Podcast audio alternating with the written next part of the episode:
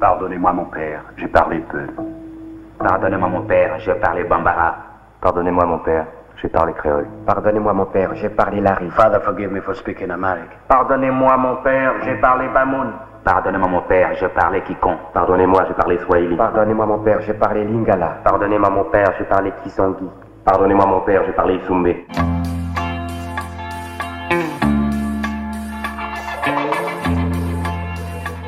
Bonjour à toutes et à tous. Vous allez écouter une table ronde enregistrée au Vidéodrome 2 le 16 octobre dernier autour de la figure de Medondo, réalisateur franco-mauritanien décédé à Paris en 2019. Medondo est né en 1936 en Mauritanie. Il arrive à Marseille en 1958. Après une carrière dans l'hôtellerie, il se passionne pour le cinéma. En 68, il achève le scénario de Soleil haut, l'histoire de la prise de conscience politique d'un immigré africain. Il a réalisé, au cours de ses 50 années de carrière, trois courts-métrages et neuf longs-métrages, explorant les thèmes de la colonisation, de la traite négrière ou encore de la France-Afrique. La table ronde que vous allez écouter est animée par Édouard Mills Afif, chercheur spécialiste du cinéma documentaire et des représentations audiovisuelles de l'immigration en France. Avec Catherine Ruel, journaliste et critique de cinéma, Stéphanie Bartolo, responsable de la programmation cinéma et littérature au Musée national de l'histoire de l'immigration, et Dalida Madjoub, artiste plasticienne. Réalisation Sébastien Gély pour Radio Grenouille. Bonne écoute.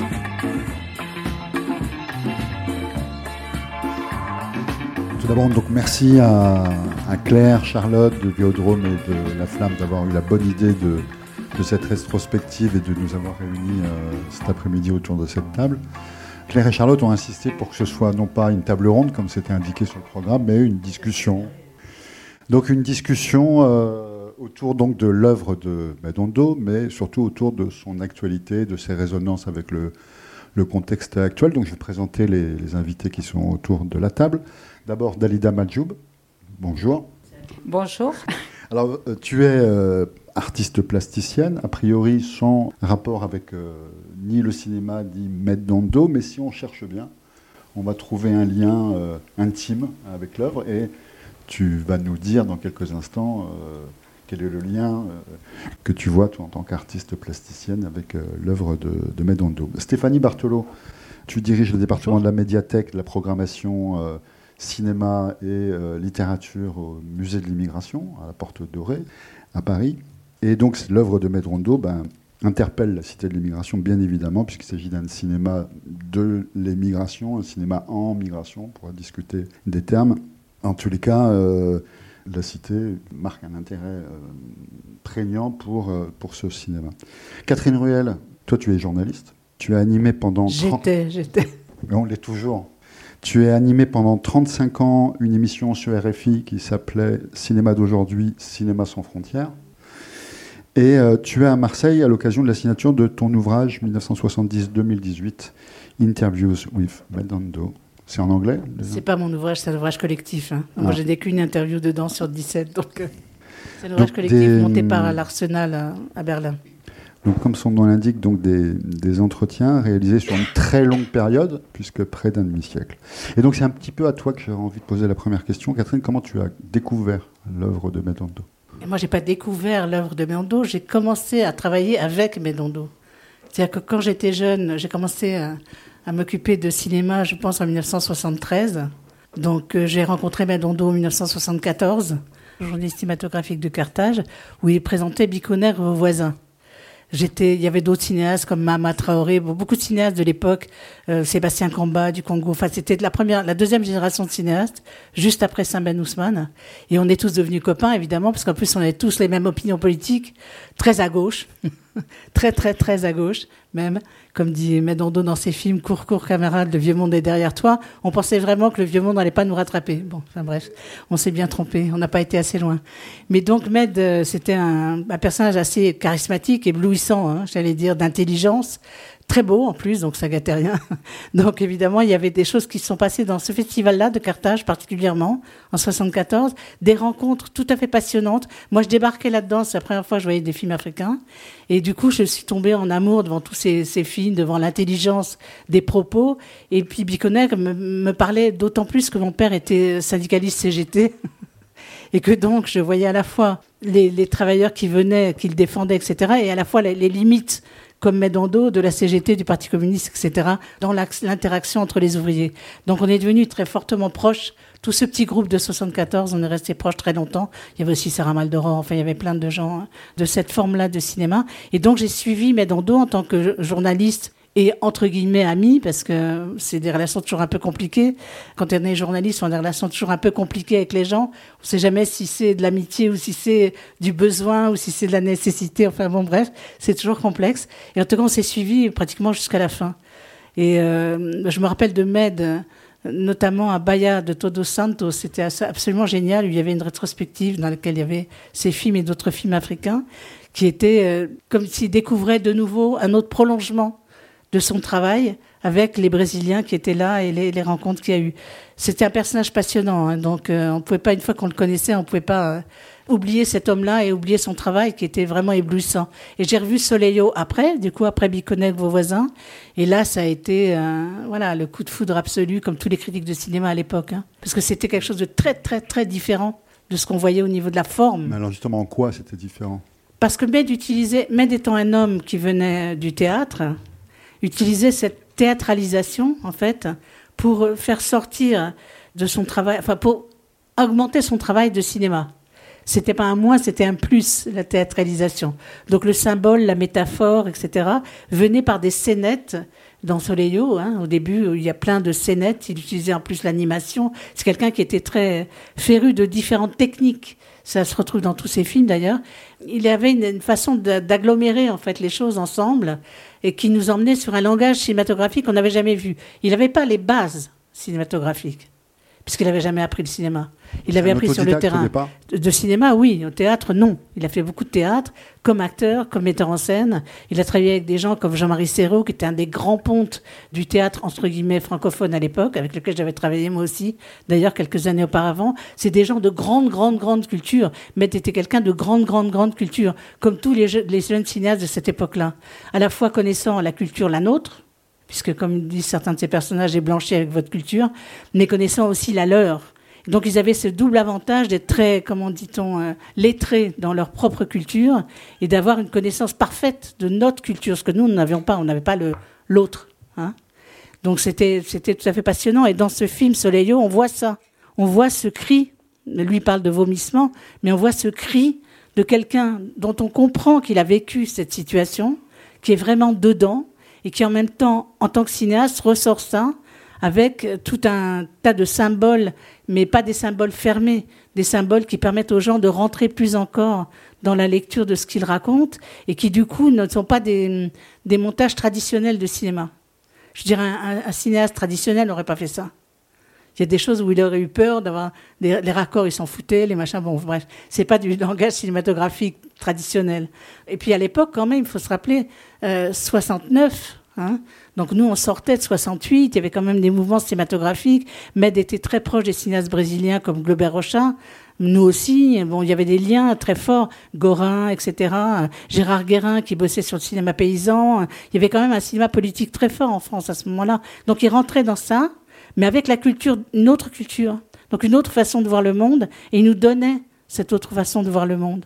Donc c'est ça qui était complètement passionnant. Et alors on est, on est, comme tu l'as dit, donc juste après 68, donc dans les années de, de Braise. Alors il y a le contexte, le contexte cinématographique et à la sortie en 1970, tu me dis si je me trompe, de Mektoub d'Ali Ghanem. Donc un cinéma qui témoigne des réalités de l'immigration et qui veulent sensibiliser l'opinion publique française. C'est vrai qu'il y avait le cinéma algérien aussi qui était...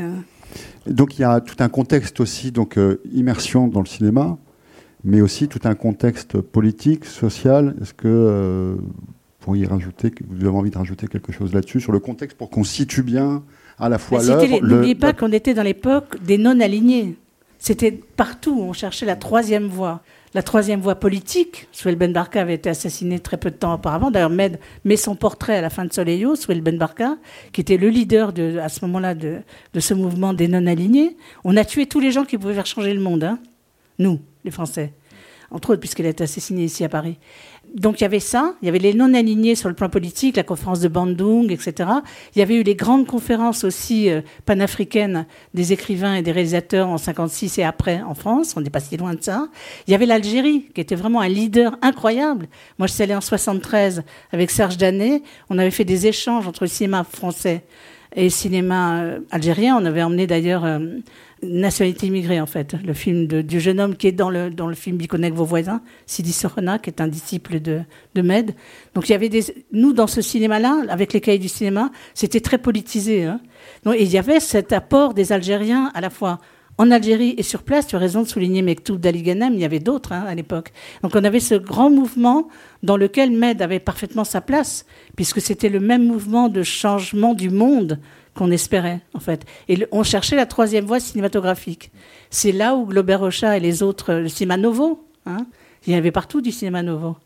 Pas que au, Brésil, mais particulièrement au Brésil, où on avait l'impression qu'on avait trouvé une autre voie entre le cinéma américain et le cinéma euh, traditionnel, quoi, enfin français.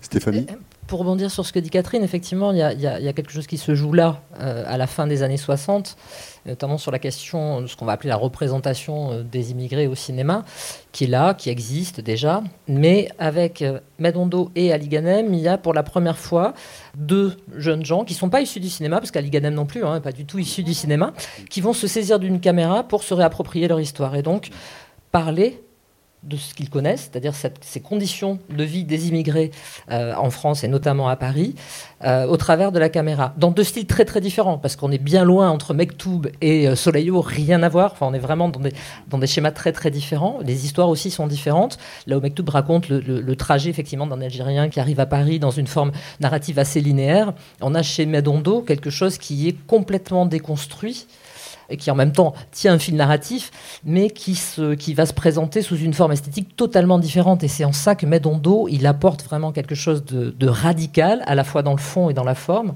dans le fond parce que son film radical c'est le mot juste c'est vraiment quelque chose qui va venir bouleverser euh, le cinéma et pas que le cinéma lié à l'immigration mais vraiment le cinéma dans la forme avec un film qui reste encore aujourd'hui je l'ai revu ce matin dans le train qui reste encore d'une beauté et d'une et malheureusement d'une actualité euh, exactement d'une contemporanéité qui est toujours qui est toujours là. Donc on est vraiment euh, voilà avec par contre des mots euh, qui sont qui sont ceux, d'une époque qui ne se diraient certainement pas de la même manière aujourd'hui. C'est une conversation qu'on avait eue déjà tous les quatre sur effectivement la radicalité de ce discours et la radicalité d'une image qu'on ne retrouvera pas qu'on n'oserait pas, pas faire aujourd'hui. dans le cinéma oui qu'on n'oserait pas faire et on n'oserait pas dire, tu as raison Stéphanie, sur les mots qu'il emploie. Mm.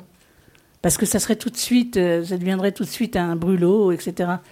Parce que maintenant, on peut plus, on n'utilise pas les vrais mots. Donc, mais dans les mots ont un sens précis. Ils les utilisent pas n'importe comment. Les idées aussi ont un sens précis. Donc, c'est tout ce qui n'existe plus aujourd'hui. Et sa liberté, mm. liberté de création, liberté de parole, etc. Je pense pas qu'on pourrait faire ce genre de film aujourd'hui, en fait. Non, sans doute pas.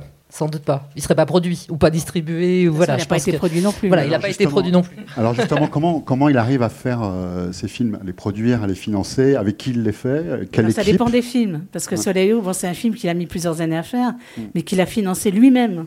Personne n'a été payé sur le film, ni les techniciens, ni les acteurs. C'est tous des acteurs, hein, y compris les tout petits rôles, hein, attention. Hein. Mais ils avaient déjà monté la troupe, ils avaient travaillé avec la, troupe des théâtres des Griots, avec de Sarah Maldoror, Ababacar Samb et tout ça. Donc il y avait déjà des connexions. Tous les acteurs qu'il y a dans le film, c'était des acteurs qui à l'époque tournaient quand même dans le théâtre et le cinéma en France, parce qu'il y avait quand même des rôles. Il y a notamment euh, Philippe Maury qui est pas dans le film et qui avait eu un prix Louis de Luc pour, enfin, dans un film dans lequel il jouait le personnage principal. Robert Liensol, qui était un acteur de théâtre déjà très connu et abouti, qui joue le personnage principal de Soleil Ils ont mis, comme il faisait beaucoup déjà à l'époque de théâtre, mais il a commencé les, doublages plus tard. Mais euh, là, à l'époque, il mettait chaque cachet, en fait, dès qu'il avait de l'argent, pour prendre une journée de matériel, de pellicule, etc. En, en film, hein, quand même. On n'avait pas le numérique à l'époque.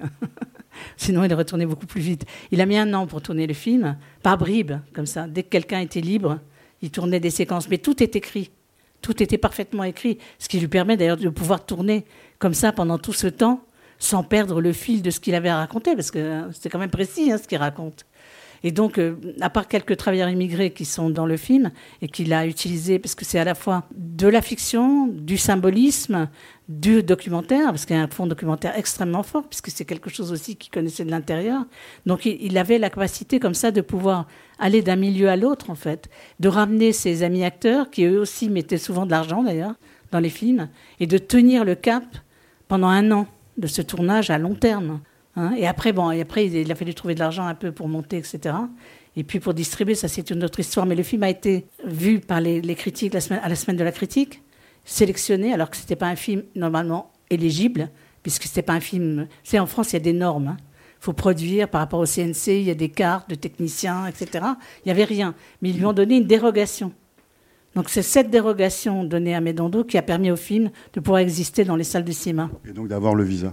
Voilà, ce qui était impossible Alors tu, tu- normalement. tu parlais de Globert Rocha qui lui disait que je vais faire un cinéma guérilla. Est-ce que tu pourrais le définir comme ça, le cinéma de Medondo ou pas?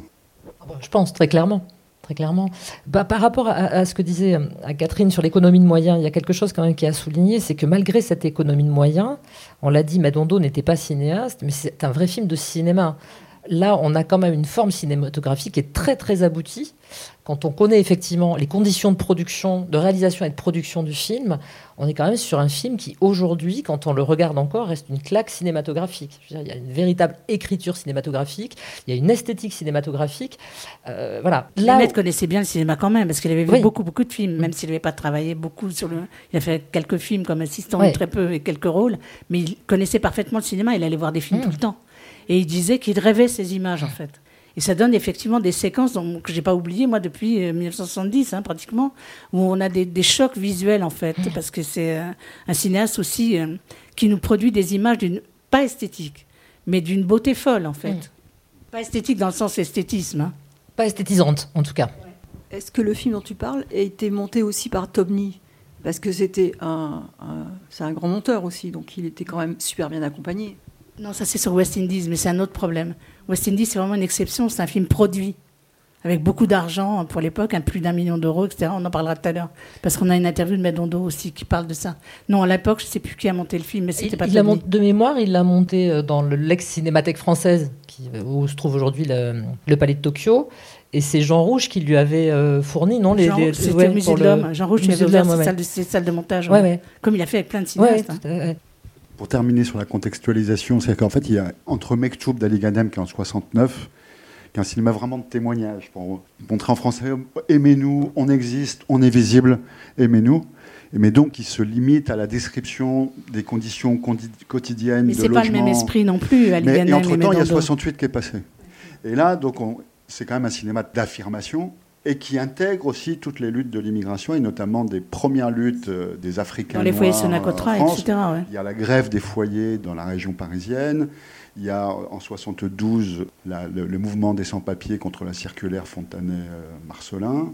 Donc il y a toute une ébullition de l'immigration et des luttes autonomes en dehors des cadres syndicaux et politiques, avec le soutien généralement de l'extrême gauche, mais aussi des catholiques. Ils prennent fait et cause avec l'extrême gauche pour les luttes de l'immigration. Donc on est vraiment là dans un cinéma de, de porte-voix. Est-ce que ça, vous- on peut le dire comme ça ou pas? De Pas pour porte-drapeau? Medondo, c'est pas un porte-drapeau du tout. Non, c'est quelqu'un qui va beaucoup. C'est pas. Ça réduit. Quand tu dis porte-drapeau, ça fait tract. Enfin, pour moi, hein. Ça fait cinéma tract. Ça existait le cinéma tract à l'époque. Il y en avait plein, des, des films militants, entre guillemets, coproduits avec des assauts politiques, etc. Mais c'est pas ça, c'est vraiment du cinéma. C'est-à-dire, c'est des films à, à un niveau euh, extraordinairement haut, au niveau du contenu, parce que c'est extrêmement intelligent. C'est fin, c'est intelligent, c'est documenté. Et au niveau des images, qui sont, comme je disais, quelquefois totalement éblouissantes. Et quand on voit ces films les uns après les autres, on se rend compte qu'il a des, des fulgurances, comme ça, cinématographiques, en fait. Et c'est pas de l'image pour rien. Il n'y a pas un mot de maître, il n'y a pas une image de maître qui soit inutile. C'est c'est un cinéma engagé dans la lutte, ça c'est certain, et comme lui-même l'était. Mais effectivement, c'est un cinéma qui, euh, c'est un cinéma qui pense, je dirais plus qu'il n'affirme. Il quelque chose. euh, Il affirme bien sûr une position, mais euh, c'est un c'est en ça que, par exemple, Soleillo est, est vraiment particulièrement intéressant. C'est que c'est un cinéma de pensée, vraiment. Et porte-drapeau, non, puisque Med ne représentait pas, n'avait pas envie de représenter un parti ou un autre. Un porte-drapeau, ça serait, bon, je fais des films comme Jean-Daniel Simon, qui est un cinéaste communiste affirmé, euh, d'ailleurs qui a joué dans les films africains de Saint Ousmane ou qui a fait un film sur l'extrême droite qu'on va ressortir là qui s'appelle La fièvre noire qui a été censuré et jamais montré. Mais lui, c'est du porte-drapeau parce qu'il se bat pour le Parti communiste. Bon, voilà, cinéaste du Parti communiste faisant des films bénis entre guillemets sur les fonds du, Parti communiste. Mais non, mais c'était un être indépendant et le seul drapeau qu'il avait, c'était celui de tout son peuple derrière, de tous ses peuples derrière, parce que c'est pas un seul peuple. Si je peux dire juste bah une chose, bon, moi je viens pas de l'univers du cinéma. Je suis, je m'appelle Dalila et j'ai une formation aux beaux arts, donc je suis artiste, mais je touche à plein de médiums. Je touche aussi à la vidéo. Je travaille beaucoup avec les gens du Polygone étoilé. Et plus tu viens de découvrir le il n'y a pas longtemps. Voilà. Et au moment où j'ai reçu le mail euh, de nos amis euh, d'Aflam, je me suis posé la question de pourquoi cette invitation, puisque euh, je ne suis pas spécialiste de Medondo. je connaissais un de ses films un long métrage et euh, j'ai découvert euh, tous ces films depuis et euh, j'ai voulu venir parce que justement c'est venu résonner très très fort en fait avec quelque chose de très intime parce que moi ce que je sens dans le cinéma en fait de Medondo c'est quelque chose de très intime quelque chose qui a à voir avec la rage la rage que décrit James Baldwin quelque chose qui résonne beaucoup avec une démarche que j'ai aussi, qui est celle. Euh, alors, il emploie la, notion de vomissement. Je vous lis un extrait d'un témoignage que j'ai retranscrit pour pas faire d'impair. Donc, lors d'une émission télévisée qui s'appelle Les mots de minuit avec euh, Philippe Lefay, où euh, il parle de soleil haut et il décrit en fait cette notion de vomissement.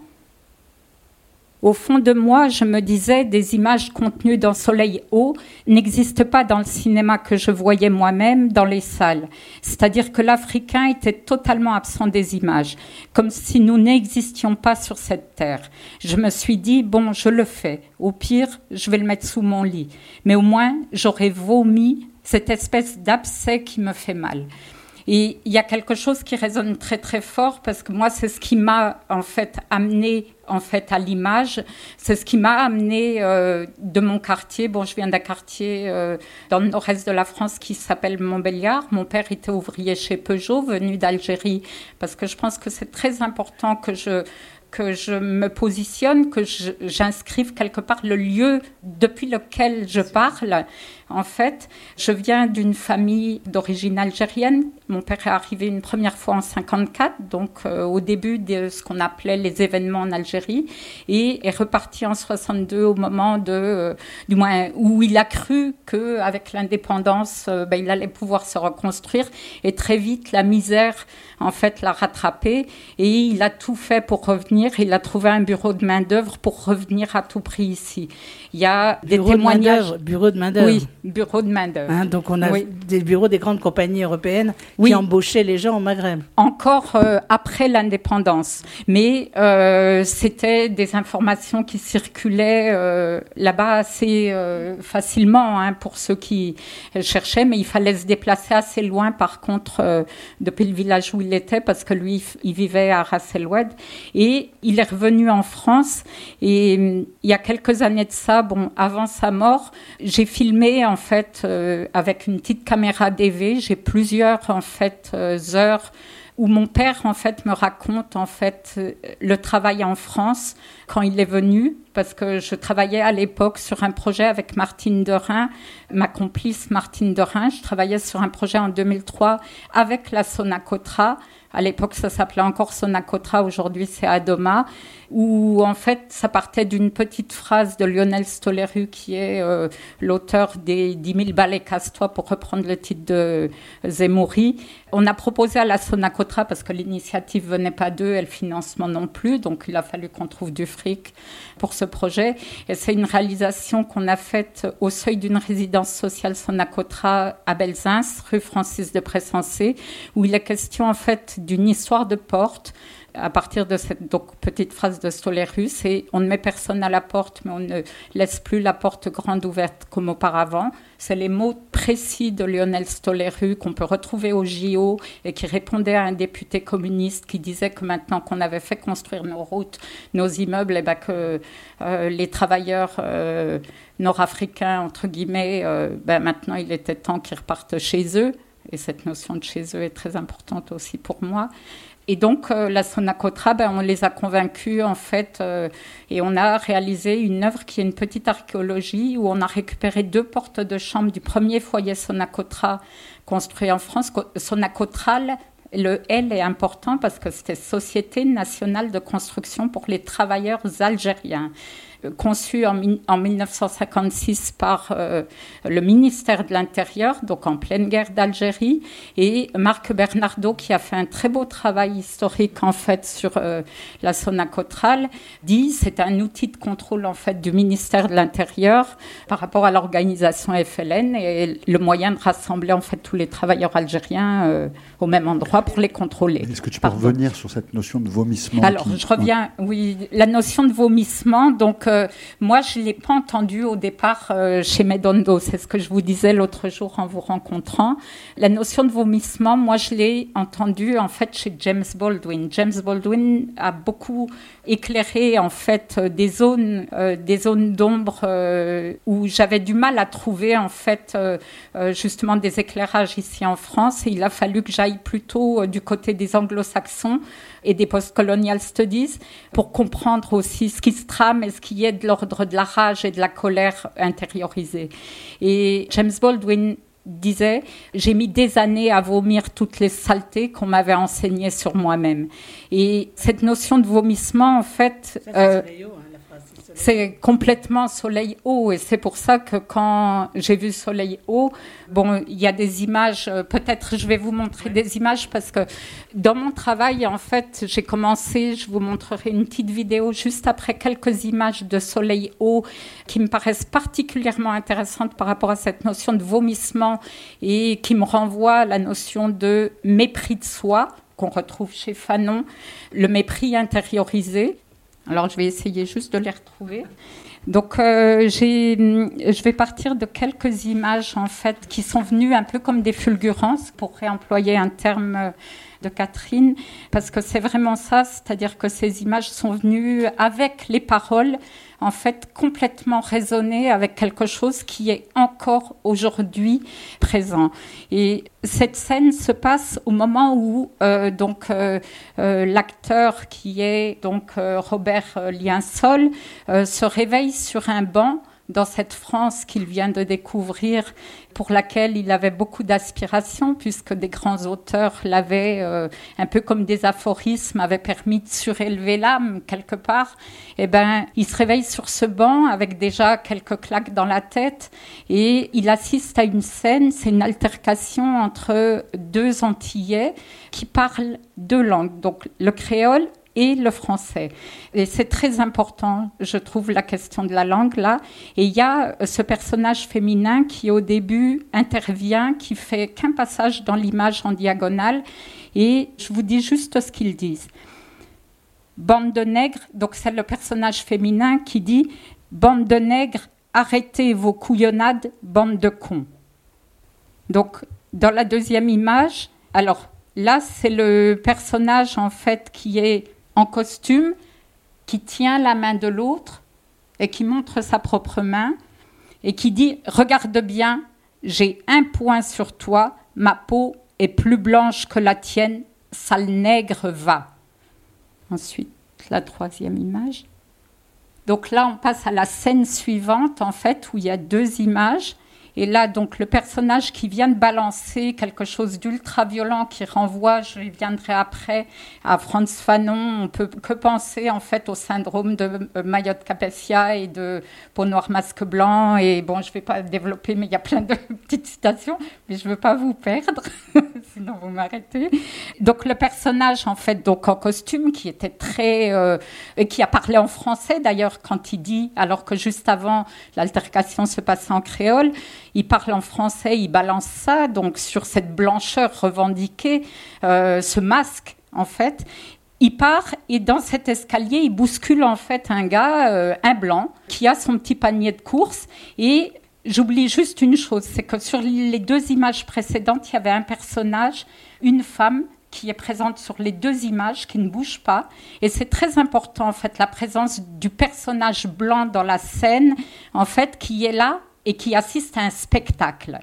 Cette idée du spectacle est très intéressante parce qu'en fait, c'est aussi euh, rire en fait de, ce, de ces Antillais ou de ces Noirs ou de ces Arabes en fait qui s'entredéchirent. Mais je, je je renverrai par rapport à ce que dit Fanon, qui est beaucoup plus euh, précis là-dessus donc sur cette image, en fait, donc le personnage en costume, dans sa précipitation, bouscule un homme blanc portant un panier de course qui monte alors l'escalier, alors que le personnage en costume se confond en excuses. Et là, d'un coup, le ton a changé. Il est beaucoup plus courtois, beaucoup plus euh, presque servile. Et le personnage blanc, ou la figure du colon, position haut-bas dans l'image, crache ses insultes. Merde, merde, regardez voir, ma petite dame, tous ces bicots, tous les mêmes, pas un pour racheter l'autre, full camp, mais full camp gros con. Je note le personnage en costume reste silencieux, comme sidéré, puisqu'il prononce aucun mot après les excuses qu'il venait de donner. Et cette sidération me renvoie à la description de l'état psychique du dominé décrit par Alice Cherky, d'ailleurs qui préface Fanon, se prendre pour rien, se prendre pour un déchet, avec recours de modes de défense qui peuvent être du côté de la sidération ou de la violence incontrôlée. Pour ramener à aujourd'hui, en fait, ce mépris de soi vient complètement résonner, puisque quand moi je l'ai vu, ça m'a fait penser à un travail sur lequel je suis, qui, où j'écris. Alors, une partie va être publiée dans un ouvrage là prochainement, et ça s'appelle Traces de mépris et traces sur l'estime de soi, notre toxique héritage colonial à déconstruire. Et là, c'est à la fois des textes, mais à partir en fait de témoignages de mon père, de mon frère, de ma sœur ou d'amis, et qui a à voir en fait avec cette forme en fait qui n'est pas du racisme mais qui relève plus du nanoracisme. Bon, peut-être je ne vais pas tout développer, désolé si c'est un peu trop, euh, je passe trop vite sur ces notions-là, mais la notion de nanoracisme qui est euh, décrite par Achille Mbembe, qui est euh, assez spécifique à la France et d'ailleurs, pour revenir à Medondo, il y a un extrait en fait d'un témoignage qui est euh, visible euh, sur euh, les réseaux où en 66, Medondo dit je préférerais le racisme aux États-Unis parce qu'il est plus brutal, plus direct, alors que ici, en fait, en France, et ça c'était en 66, il est beaucoup plus sournois. Et il y a quelque chose de cet ordre-là, en fait, que je pressens ici aussi. Et par exemple, sans hum, critiquer directement que la France, parce que c'est pas euh, euh, ce, mépris intériorisé et cette estime de soi, c'est aussi la résultante du rapport aussi à, euh, par exemple, au pays d'origine, et l'Algérie en l'occurrence, par exemple, où, par exemple, dans des mots, ça s'immisce des fois dans des simples mots, c'est on met en miroir deux mots, blédard et immigré. Quand moi, né ici, je vais là-bas, je suis traité d'immigré. Quand un Algérien vient ici, il est traité de blédard. Et c'est très péjoratif et c'est quelque chose qui a à voir avec ce mépris de soi et la même altercation qui est décrite dans la scène de Medondo. Ça continue jusqu'aux jeunes générations ça continue. Il y a un travail d'une chercheuse, une, une jeune sociologue qui s'appelle Jennifer Bidet, qui a fait une étude justement en Algérie assez récente dans un, euh, un village en fait touristique, euh, un hôtel euh, assez luxueux. Donc n'y vont pas des Algériens qui n'ont pas les moyens, mais c'est plutôt la classe bourgeoise et les immigrés. Entre guillemets. Et elle a fait cette étude. il y a un tel mépris de classe, puisqu'en fait, les Algériens bourgeois de là-bas, d'un coup, ils sont déclassés, puisque les immigrés, même si ici, ils n'ont pas une situation euh, au niveau de la classe sociale euh, plus importante, eh ben, ils sont classés au-dessus. Voilà. Et c'est une question d'argent, de fric, euh, ça ramène à ça. Juste une petite, insertion. Tu parles du, du, mépris de soi, de Fanon, mais là, c'est au contraire un cinéma d'affirmation d'une fierté euh, de soi. Oui, mais parce que la question du mépris de soi, bon après c'est peut-être trop long mais euh, la discussion déconstruit le mépris parce que là il y a quelque chose euh, voilà. Le, en partant du mépris de soi peut-être je vais juste avancer encore un peu. Parce qu'en fait en partant du mépris de soi le mépris de soi est, euh, du moins la racine en fait de la rage. Baldwin disait dans un entretien, James Baldwin, un entretien qu'il a accordé à Eric Laurent en 1975, un entretien en cinq volets qu'on retrouve intégralement sur le net. James Baldwin dit que c'est la non-considération donc euh, le, euh, le, mépris, en fait, qui est la raison de la rage. Et quelque part, c'est ce que je sens, en fait, dans le travail de Medondo. Quelque part, c'est le point de départ, c'est ce, ce nœud-là qui a à déconstruire quelque part. Et moi, c'est ce qui s'est passé euh, dans le processus de mon travail depuis que je suis sortie des beaux-arts. Et c'était très intuitif puisque j'avais pas à ce moment-là euh, les clés euh, et notamment des euh, subaltern studies ou des postcolonial studies pour comprendre en fait cette déconstruction. Donc là, c'est la scène qui suit. Et ce qui est intéressant peut-être sur cette scène, c'est et cette attention qu'il a justement sur tout le cadrage. Mais c'est le bâtiment. Alors c'est une blanchisserie et je trouve que le renvoi, euh, au, euh, du moins à peau noire masque blanc, est, très intéressante euh, en fait dans cette image. la suivante. Donc là, c'est une petite scène en fait qui est très intéressante.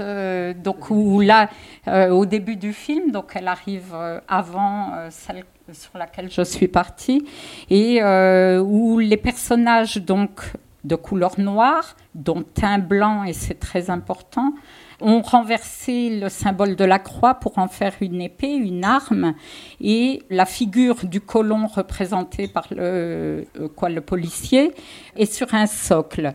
Et ce socle, en fait, m'a renvoyé, j'y reviendrai après avec une autre image, m'a renvoyé au socle des statues qui sont restées pour certaines sur les territoires anciennement colonisés, qui ont été déboulonnées pour certaines après les indépendances, au moment des indépendances, et qui récemment ont été euh, déboulonnées, même ici euh, en Occident, après l'affaire de George Floyd et, euh, les, soutiens à Adama Traoré. La suivante, peut-être. Donc euh, ces deux images, ces deux scènes me renvoient aussi, donc elles sont toujours dans cet euh, esprit du mépris et du mépris intériorisé, où en fait le, noir combat son propre, son semblable, pour reprendre un terme à James Baldwin. C'est-à-dire que euh, le spectacle est donné devant le blanc, devant le dominant, en fait, mais la bataille se passe entre soi. Et là, il faut que je retrouve en fait cette euh, très belle déconstruction en fait de Fanon. Alors, le monde colonial est un monde compartimenté. L'indigène est un être parqué. La première chose que l'indigène apprend, c'est à rester à sa place. Les rêves de l'indigène sont des rêves musculaires, des rêves d'action, des rêves agressifs. Cette agressivité sédimentée dans ses muscles, le coloniser, va la manifester d'abord contre les siens. C'est la période où les nègres se bouffent entre eux et où les policiers, les juges et les juges d'instruction ne savent plus où donner de la tête devant l'étonnante criminalité nord-africaine. Bon, là, le texte de 60, euh, du moins de Fanon date, euh, c'est dans les damnés de la terre et ça date de 61. Mais je repars en fait de ma place à moi Quand je suis allée, euh, il y a plusieurs années de ça, en 1994, à la préfecture au service des étrangers ici à Marseille, vous pouvez encore y aller aujourd'hui et je pense que vous assisterez aux mêmes scènes, j'ai été choquée. J'accompagnais à l'époque un copain à moi qui était écrivain public, qui est arrivé pendant les années noires en Algérie et qui n'avait pas de papier et donc on allait régulièrement à la préf euh, pour euh, les papiers. Et ce que j'arrivais pas à comprendre à l'époque, en fait, c'est pourquoi cette agressivité entre les personnes qui sont hors des guichets, de ces guichets euh, qui étaient déjà, malgré qu'il n'y avait pas le Covid à l'époque, hein, mais il y avait déjà les hygiaphones, donc il y avait déjà ce mur en fait qui séparait le guichetier de ceux qui viennent, et là euh, des gens de toutes les couleurs, mais tous les euh, misérables du monde, comme dirait Baldwin, étaient là, et c'est cette violence entre soi et ce regard où d'un coup je comprenais pas en fait pourquoi pas de solidarité, pas de soutien alors qu'on est dans le même combat quelque part. Et en fait, c'est petit à petit, justement, en découvrant Fanon, en découvrant Baldwin, en découvrant d'autres auteurs, que euh, j'ai commencé à déconstruire, en fait, et à comprendre ce qui se passait. Et Fanon l'explique parfaitement, en fait, euh, quand il dit les nègres se bouffent entre eux dans un premier temps. Mais c'est un passage dans lequel, malheureusement, on est encore aujourd'hui entre opprimés et c'est quelque chose qui est très intelligemment construit derrière par la puissance dominante, par le système en place. Voilà. Je dis que c'est le, mépris qui engendre la rage. Mmh. Mais là, on est plus que de, la rage. C'est-à-dire qu'il donne des outils pour que cette rage euh, s'extériorise et devienne un outil de combat, euh, avec une issue politique. Donc, ce n'est pas simplement de, de la rage. Alors là, tu parles de Medondo. hein euh, je pense que par exemple, Soleil Haut, quand il en parle, après c'est mon point de vue, mais il en parle comme un vomissement, je pense que c'est une première étape, en fait, où là, c'est quelque chose de très viscéral, où en fait, ce vomissement permet de se libérer. Baldwin en parle aussi comme une libération du vomissement. Se libérer pour passer justement à la réappropriation d'une parole propre, l'exigence en fait d'une parole propre, d'un jeu. Et c'est à ça que, en fait, le déroulé euh, que j'avais préparé, euh, mais que je ne vais pas trop monopoliser la parole, c'est se dérouler entre euh, partir en fait de quelque chose de très viscéral qui est une sorte d'abcès à vomir, à crever, euh, l'abcès, c'est Genet qui l'employait aussi, hein, mais c'est du même ordre. Quoi, c'est ce même, euh, cette même chose qui fait mal pour accéder à cette et là j'emploie euh, une notion que Achille Mbembe emploie, mais qui est très juste aujourd'hui, c'est pour passer, du moins pour accéder à cette montée en humanité. Alors, je ne vais pas définir, j'ai la définition, si vous voulez, mais de, de, exact de Achille Mbembe. Mais la notion en fait de monter en humanité, c'est celle aussi de s'inscrire en tant que je. Et ça soulève en fait les questions justement de prendre la parole. Et moi qui ai une certaine révulsion à euh, euh, certains, euh, par exemple, cinéaste ou photographe, euh, parce que l'idée de donner la parole, qui a a priori euh, quelque chose qui a beaucoup circulé, moi que j'avais découvert dans notamment un article en fait euh, qui parlait d'un travail que Armand Gatti avait fait avec les jeunes des quartiers nord, avec Hélène Châtelain sur les quartiers nord, et c'est ce travail qu'Hélène Châtelain a réalisé qui s'appelle Qui je suis, où il y a 13 témoignages donc de jeunes stagiaires volontaire, qui est un travail très intéressant parce que justement, je trouve que ça donne à réfléchir en fait sur cette notion de donner la parole. Et qu'est-ce que ça veut dire que donner la parole? Alors que je pense, mais parce que je l'ai aussi ressenti très très fort, c'est que la parole, elle se prend en fait et elle se donne pas. Et dans euh, l'acte de donner la parole, il y a un rapport, ça instaure un rapport de domination entre celui qui donne la parole et celui qui la reçoit, puisque malgré euh, les intentions bienveillantes ou engagées euh, de la part de la personne qui est derrière la caméra ou derrière l'objectif, hein, mais il y a ce rapport de domination qui est dérangeant.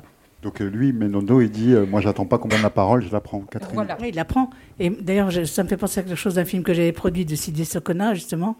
Après Nationalité migrée, il a fait un film qui s'appelle Safrana, où le droit à la parole. C'est pas on me donne la parole. Effectivement, tu as parfaitement raison. C'est que la parole, elle se prend. C'est comme la liberté. C'est là où je parlais hier par rapport à, à Soleillo et à, et à De Gaulle et à la décolonisation. L'intelligence du général De Gaulle qui a donné la liberté. On donne pas la liberté. La liberté, on se bat pour l'acquérir. Or, il y a très peu de pays, en fait, sur le continent africain, du coup, qui ont pu se battre pour se libérer, puisqu'il a donné l'indépendance. Donc c'est un cadeau empoisonné, évidemment, encore un truc de domination que Med appelait le néocolonialisme et qui démonte dans West Indies. C'est quelque chose qui démonte totalement, encore une fois, de manière plus large, parce que là, il prend tout le peuple antillais, West Indies, hein, ou les nègres marrons de la liberté. D'ailleurs, on passera l'interview après, parce que j'aimerais bien qu'on voit Médondo parler. Mais dans ce film-là, il démonte, en fait, la façon dont on fait penser aux autres qu'on est libre. Mais c'est ce qu'on nous fait là maintenant, avec toutes les télés, les radios, les machins, les discours à la con, les fake news, etc. On nous fait penser qu'on est libre. Mais on n'est pas libre. On est libre de penser ce qu'on nous impose, en fait. Et ça, c'est quelque chose contre lequel Medondo se battait tout le temps. C'était cette fameux, ce don de la parole. Hein alors que la parole, elle se prend. Et dans West Indies, c'est exactement ce qu'il démonte à travers toute l'histoire du peuple euh, africain, la traite négrière, qui est quand même la première mondialisation aussi, hein, les objets en fait, et puis, et puis jusqu'à aujourd'hui, parce que dans West Indies, il remonte jusqu'à l'époque actuelle. Je ne sais pas si on peut voir l'entretien de Madame. Par rapport à ce que vous venez de dire toutes les deux, il y, y, a effectivement une, notamment dans Soleil haut, une, une quête de l'identité qui est extrêmement forte pour arriver justement à retrouver ce jeu.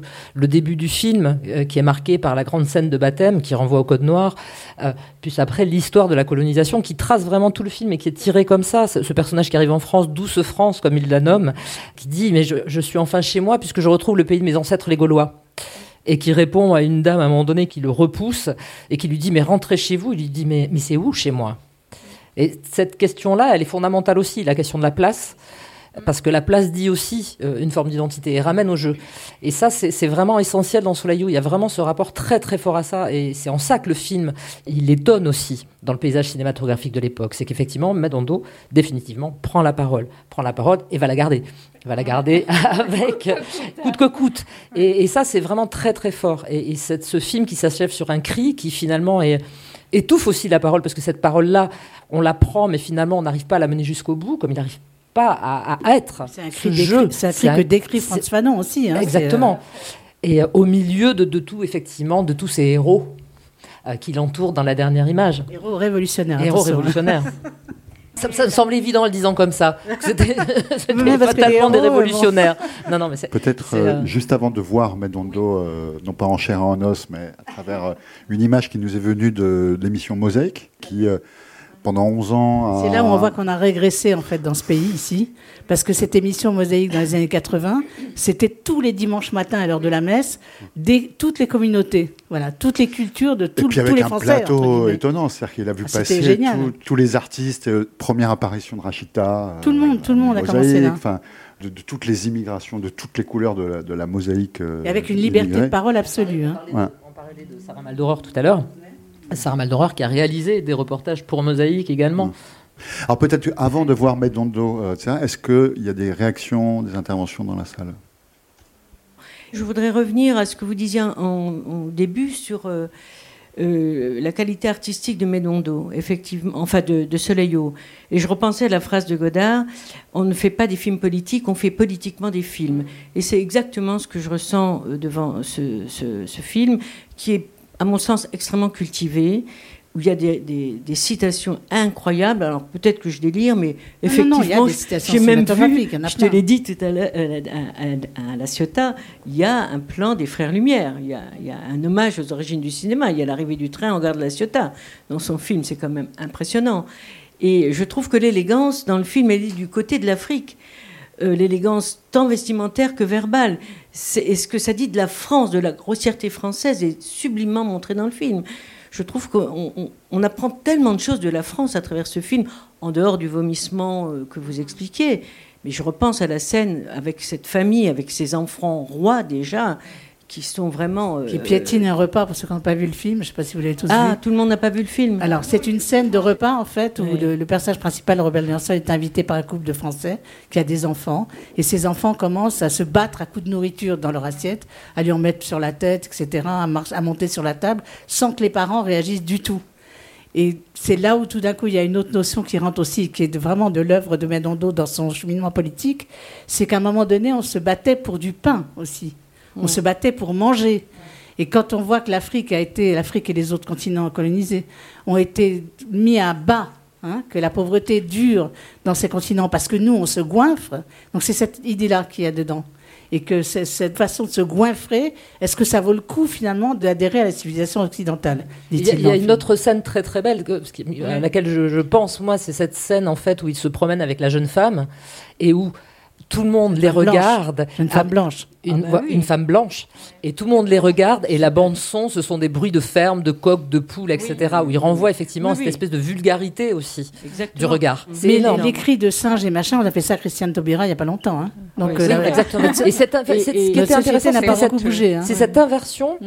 Aussi, enfin cette manière qu'il a de montrer justement les Français dans ce qu'ils ont de, de, effectivement de vulgaire, de sauvage, de sauvage, barbare. Et donc cet, cet, inversement du regard, cette inversion du, du, regard, pardon, elle est vraiment intéressante aussi chez Madondo. Mais vous avez raison, c'est un cinéma qui, qu'on pourrait qualifier d'intellectuel aujourd'hui.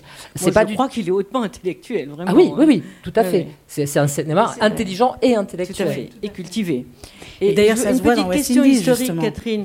Quels étaient les complices de Medondo en France à ce moment-là, au niveau euh, culturel, on va dire pour Il avait plein de euh, grands techniciens qui étaient du Parti communiste. Hein. Il y avait plein de techniciens qui travaillaient avec lui, qui étaient vraiment des, grands professionnels du cinéma, mais qui venaient beaucoup de, des gens formés par le Parti communiste. Hein.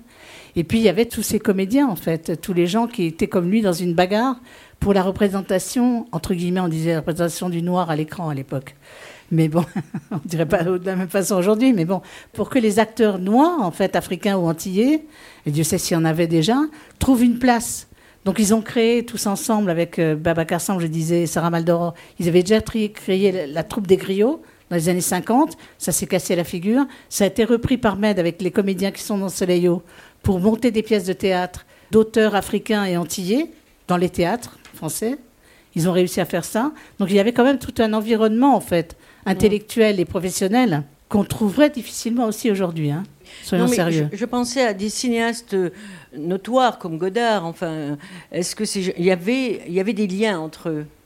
Est-ce qu'ils se connaissaient Le film a été primé quand même à sa sortie. Il a été primé, mais on est très loin quand même de l'école Nouvelle Vague. Hein. Non, c'est que euh, Godard pas était les plus proche des cinéastes comme Djibril Diop, en fait. Pas... Godard était proche de Djibril Diop, par ah contre. Oui, voilà, par exemple. C'est ça. Parce que je pensais par rapport à la période aussi, que sont les années 60. Je veux dire, c'était en, termes de. de... Diop, vous, avez programmé Yen, je crois, là, demain. Je ne suis pas spécialiste de Menondo, mais peut-être une petite hypothèse, c'est qu'il est plus proche des cinémas comme Globert Rocha ou du ce qu'on appelle le troisième cinéma en, Argentine et du théâtre euh, d'Armand Gatti en France plutôt qu'une référence un peu écrasante de la nouvelle vague. C'est un peu aussi se distinguer de la nouvelle vague, comme ce que je disais tout à l'heure, c'est-à-dire un cinéma, une troisième voie entre le cinéma hollywoodien, mais aussi et avec le cinéma que Jean Rouge est un des tenants de la troisième, de la nouvelle vague, et que Jean Rouge a eu, des, enfin, Med a eu, même si, même si Rouge l'a aidé. Oui.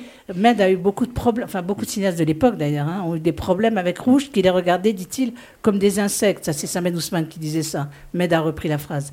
Mais donc, il y avait ce truc-là aussi, c'est que Rouge était le père de la nouvelle vague avec Godard et Truffaut, qui ont toujours reconnu son influence. Donc ça les a mis à part aussi. Parce qu'il n'y avait pas ce sens de la décolonisation ou, de la puissance coloniale dans la tête de Rouge, qui pensait, lui, à leur donner la parole. Il donnait les, voilà, des instruments de travail, il donnait, nana, bon. Est-ce que je peux justement, comme on en avait discuté en fait euh, à notre première rencontre, euh, j'ai retranscrit en fait le passage où Medondo euh, est questionné en fait sur le cinéma de Jean Rouge, puisque dans l'ouvrage qui est sorti qui s'appelle Medondo, un cinéaste rebelle de hum, Ibrahima Signaté, Philippe Lefay lui pose la question.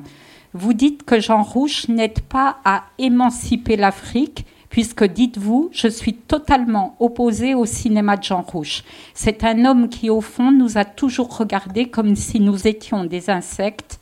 À partir d'une expression culturelle, il crée un folklore. c'est très dur. Donc ça, c'est Philippe Lefay qui le dit. Il dit c'est très dur par rapport à un cinéma qui est respecté ici. Et Medondo répond. Je dirais que chacun a sa responsabilité, la responsabilité de ses dires et de ses mots. C'est toujours ce que j'ai pensé. Par contre, il y a d'autres cinéastes comme Jorg Evans, George Evans, euh, voilà, Evans, euh, et René Vautier. Euh, donc, il parle de René Vautier, oui, et de Evans, et il dit, dont je ne dirais pas la même chose parce que ce sont des gens qui ont fait des films et ils ont regardé l'Africain comme un être humain. Ils ont essayé de le comprendre. Et juste, je note une petite euh, réplique dans le film de, ben, euh, de René Vautier, pardon, qui dit euh, C'est nous qui la semons, la graine de Felaga. C'est un des, des militaires. Et en fait, pourquoi en fait, je soulève juste cette petite phrase C'est que, en fait, dans ce film, ce qu'il y a, c'est que la critique est faite à l'égard du dominant et je trouve ça justement très important en fait de déconstruire du point de vue du dominant en fait et ne pas regarder l'autre toujours comme euh, un insecte, euh, comme disait ouais, Rouge, j'ai pas fait que ça. Même si... ouais, non, non, pas voit... du tout. non, je réduis... Mais je ne suis pas une spécialiste. En fait, quand on voit moins un noir, c'est pas ça. Et même Sabine et Med disaient que ce film-là, euh, eux, ils auraient bien aimé le faire, parce que c'est un film très fort. Quand il dit ça, il pense au métro fou. graphique. Mais quand on voit moins un noir, le premier héros, quand même, euh, africain... Premier film de la Nouvelle Vague aussi. C'est un des premiers films de la Nouvelle Vague. C'est ce que dit Godard, dit que moins un noir est le premier film de la Nouvelle Vague. C'est comme ça qu'il l'assumait, On va peut-être l'entendre. Je pose le cadre et puis après on écoute Medondo. Donc West Indies, c'est le moment où Med, pour une fois, a de l'argent. Euh, argent qu'il va trouver auprès des pays du Sud, puisqu'il avait envie de faire un film. En fait, s'il avait pu faire qu'avec les fonds africains, il l'aurait fait, mais il n'a pas pu. Donc beaucoup d'argent d'Algérie, dont le monteur euh, Youssef Tobni, qui est un très grand monteur de cinéma, qui a monté aussi les films de Mohamed Lagdaramina, si ce nom-là vous dit quelque chose.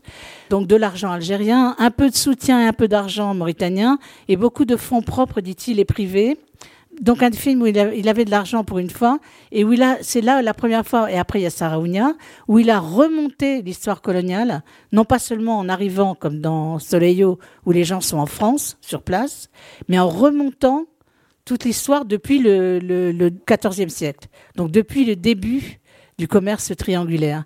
Et donc c'est sa première grande, grande incursion dans l'histoire, et il en parle comme ça.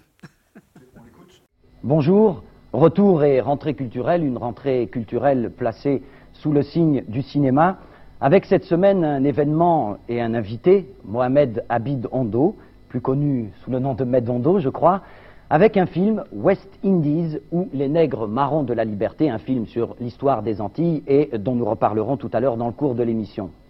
Mais tout de suite, euh, signalons un événement important qui va intéresser plus particulièrement tous nos amis qui habitent dans la métropole lilloise, plus généralement dans la région nord Pas-de-Calais, pour annoncer le huitième festival international du film de court métrage et du documentaire. Alors je voudrais vous signaler à propos de cet événement qu'il y a deux ans, Torre Bella, euh, ce film portugais dont nous vous avons déjà parlé sur euh, Mosaïque en compagnie de euh, Paolo Branco, le, critique portugais, avait donc reçu à Lille il y a deux ans au cours de ce festival le Grand Prix L'année dernière, un très joli court métrage algérien qui s'appelait La boîte dans le désert avait reçu le Grand Prix de la fiction. Et cette année, semble-t-il, une très très bonne sélection, notamment du côté du cinéma yougoslave. Alors ça, retenez-le bien, le court métrage yougoslave, c'est une école très célèbre dans le domaine du cinéma. Ne ratez pas l'occasion de la découvrir. Et puis, vous vous rappelez peut-être qu'au cours de la centième émission, mais très brièvement au cours de, cette émission très riche sur le plan du spectacle, nous vous avions signalé la sortie de Chedo. Alors Chedo, c'est un film africain de euh, Semben Ousmane. Semben Ousmane, l'un des plus célèbres cinéastes sénégalais. Chedo, en deux mots, c'est l'histoire des Africains qui, euh, tout au long de leur vie, ont essayé de lutter pour préserver leur identité culturelle contre toutes les agressions et toutes les idéologies de l'extérieur. Un très beau film avec une respiration, une poésie et un rythme proprement africain qui fait de Chedo un film réellement important aujourd'hui pour l'histoire du cinéma africain. Alors peut-être de, de Samben Ousmane, on peut passer à, Mohamed Abidondo. Samben Ousmane a été l'un des premiers cinéastes africains, sinon peut-être le premier cinéaste immigré à la fin des années 40 et au début des années 50. Et tout de suite après, il y a un jeune homme aussi qui, a débarqué de sa Mauritanie, donc qui s'appelle Mohamed Abidondo, et qui, un petit peu comme Sam Ben Ousmane, je crois, s'est arrêté d'abord à Marseille, où il a été euh, docker, et puis après avoir exercé différents métiers, il est monté à Paris, où tout en travaillant euh, pour subvenir à ses besoins, il a suivi des cours de théâtre et progressivement s'est intéressé au cinéma. Alors aujourd'hui, il a un film très important, West Indies, ou Les Nègres Marrons de la Liberté, qui sort sur les écrans dans cinq grandes salles de Paris. Je crois que c'est un événement suffisamment particulier pour le souligner ici, dans la mesure où il est très rare qu'un film africain, ou plus généralement un film du tiers-monde, bénéficie euh, d'une telle sortie. Par ailleurs, c'est un film qui déjà a reçu des lettres de noblesse à l'échelle internationale. Il a été présenté au Festival de Venise, qui est donc l'un des, festivals cinématographiques les plus importants, où il a été très bien reçu. Ensuite, il a été applaudi pendant dix longues minutes, et ça j'ai lu plusieurs extraits de presse qui le soulignaient, à Montréal, au cours du Festival des films du monde. Alors, Medondo, je crois que ce qu'on peut dire tout de suite à propos de West Indies, c'est que, en dehors de Chroniques des années de Braise, le film algérien de Mohamed Lagdar Amina, qui, vous vous en rappelez peut-être, avait eu la Palme d'Or au Festival de Cannes en 1975, West Indies, les nègres marrons de la liberté, c'est euh, l'une des entreprises économiques parmi les plus importantes de l'histoire du cinéma africain. Un budget qui se monte à un demi-million d'anciens francs, de centimes, et euh, un décor aussi donc euh, qui a coûté très cher, un temps de travail euh, énorme. Alors, Medondo, comment tu as réussi à monter cette, entreprise qu'on devrait appeler plutôt une aventure? Oui, c'est un aspect très important que vous relevez là parce que en général, on ne parle jamais de l'aspect économique et de la difficulté financière pour monter un film, et surtout un film africain. Disons, pour simplifier, que j'ai mis sept ans pour convaincre les financiers à produire ce type de film. Et je ne voulais pas non plus que ce soit n'importe quel producteur. Je voulais que ces producteurs ou ces coproducteurs soient en très grande majorité africains. J'ai donc mis sept ans à les convaincre. Alors je peux dire que parmi les coproducteurs, il y a la télévision algérienne, il y a la Mauritanie, le gouvernement mauritanien qui m'a surtout aidé moralement et un tout petit peu financièrement. Il y a des privés sénégalais et ivoiriens, et il y a le Centre national de la cinématographie. En fait, le film a coûté 600 euh, millions de centimes exactement. Euh, le bateau dont vous parlez a coûté un million et demi de francs nouveaux. Mais euh, il faudrait aussi souligner que si ce film coûte cher, c'est parce que euh, son contenu et son histoire nécessitaient absolument cet mmh. argent. Et les, cinéastes africains sont pris, si vous voulez, dans deux difficultés. Celle qui consiste à trouver de l'argent au minimum, mmh. et celle qui les oblige également à être compétitifs dans les festivals internationaux, donc être obligatoirement compétitif et trouver des, finances euh, importantes. Alors, premier exploit, donc, euh, disons, l'aspect économique du film. Deuxième exploit, je crois aussi, c'est l'importance du propos. Je crois qu'il faut, il faut nous arrêter un moment là-dessus. Alors, Med, comment, comment on peut définir euh, West Indies? On peut dire peut-être que c'est un film qui, qui envisage l'histoire, qui envisage plus exactement les peuples, le peuple des Antilles, euh, leurs origines africaines, mhm. la condition de l'immigration sous différents points de vue, le point de vue de l'histoire, le point de vue de la culture Absolument. Je considère pour ma part que les cinéastes africains ont un très grand rôle historique à jouer là où ils se trouvent, qu'ils soient en Afrique ou à l'extérieur, parce qu'il suffit simplement de lire l'histoire pour se rendre compte, par exemple, que euh, la majorité de la population avec laquelle nous vivons ici euh, connaît très peu notre histoire, et ce n'est pas de sa faute. Je, mm. ne lui fais pas de reproche, simplement qu'au niveau des, lectures, des images, le tiers-monde, et plus particulièrement l'Afrique, les images qui informent et qui forment, qu'elles soient spectaculaires ou non, sont relativement peu importantes, sinon inexistantes. Le deuxième point, c'est que les populations africaines elles-mêmes connaissent rarement leur propre histoire. Donc le cinéaste africain doit à la fois faire du cinéma, car il s'agit de faire des films de qualité, des films spectaculaires, mais en même temps essayer de montrer quelle est l'histoire de ces Africains qui ont participé à l'histoire humaine par leur culture, par la production de, leurs bras, de leur cerveau et de leur sueur. Ils ont participé à la civilisation du monde et ils continuent à y participer. Et pour éviter des malentendus, le racisme, euh, on parle beaucoup de, de l'unité entre les peuples, disons que l'histoire nous unit obligatoirement parce que nous avons des siècles de rencontres traversées de sang, de larmes et mm. aussi d'autres choses positives, et que dans ce contexte-là, nous avons besoin, nous, Africains, de dire ce que nous sommes. Et mm. comme vous disiez tout à l'heure, la culture, l'identité sont des choses extrêmement importantes. Alors, West Indies Story, euh, les nègres marrons de la liberté, il faut dire que West Indies est un terme générique qu'on emploie pour les Antilles en général et particulièrement les Antilles anglaises. Et les nègres marrons de la liberté sont des anciens esclaves qui, pour échapper à leurs conditions, se sauvaient dans les montagnes, prenaient des armes et se défendaient contre le colon, contre l'esclave. Alors Med aussi peut-être euh, un élément qui marque, je crois, l'importance de ce film, c'est qu'il a été réclamé par deux manifestations internationales très importantes. D'une part, un premier euh, festival des artistes, je crois, et des auteurs d'expression française qui va se dérouler du 5 au 19 octobre et organisé par la municipalité de Nice. Entre parenthèses, c'est un festival au cours duquel seront présentées des œuvres intéressant à la fois le cinéma, la littérature, le théâtre, la télévision et la chanson populaire. Et également le FIFEF. Alors le FIFEF, c'est le, Festival international du film des échanges francophones qui va se dérouler cette année à Dakar du 12 au 18 novembre euh, très exactement. Alors Med, peut-être un, mot maintenant, disons, sur la facture, sur l'esthétique du film. Euh, il est très rare, et moi je veux profiter de l'occasion pour souligner ici la, qualité esthétique et, tout, le soin qui a été apporté de façon à faire de, West Indies à la fois un film de réflexion, mais en même temps un très grand spectacle, un très grand spectacle dans lequel il y a l'utilisation de différents éléments culturels, la musique, le chant, les ballets, oui, je voudrais dire que si souvent euh, les critiques sont assez sévères, qu'elles soient d'ailleurs, qu'elles proviennent de la part des spectateurs ou des critiques, en ce qui concerne les, cinémas ou les films africains, on dit souvent qu'ils sont pauvres, euh, qu'ils ne sont pas mhm. achevés, et je tiens à préciser ici que la majorité des cinéastes africains que je connais ont la capacité, la compétence de faire de très grands films Malheureusement, ils n'ont pas toujours les moyens pour le faire. C'est la question économique dont, on a parlé tout à l'heure. Alors, il s'agissait avant tout pour moi de trouver les moyens minimums donc pour faire ce film et aussi de proposer un cinéma qui soit particulier parce que notre histoire est particulière et qu'il s'agissait de traiter à fond le sujet, cette vérité de l'histoire qu'on ne connaît pas, mais de la traiter dans son sens, c'est-à-dire ne pas faire de concessions au niveau de l'esthétique pour que les gens qui découvrent ces images mhm. découvrent quelque chose de nouveau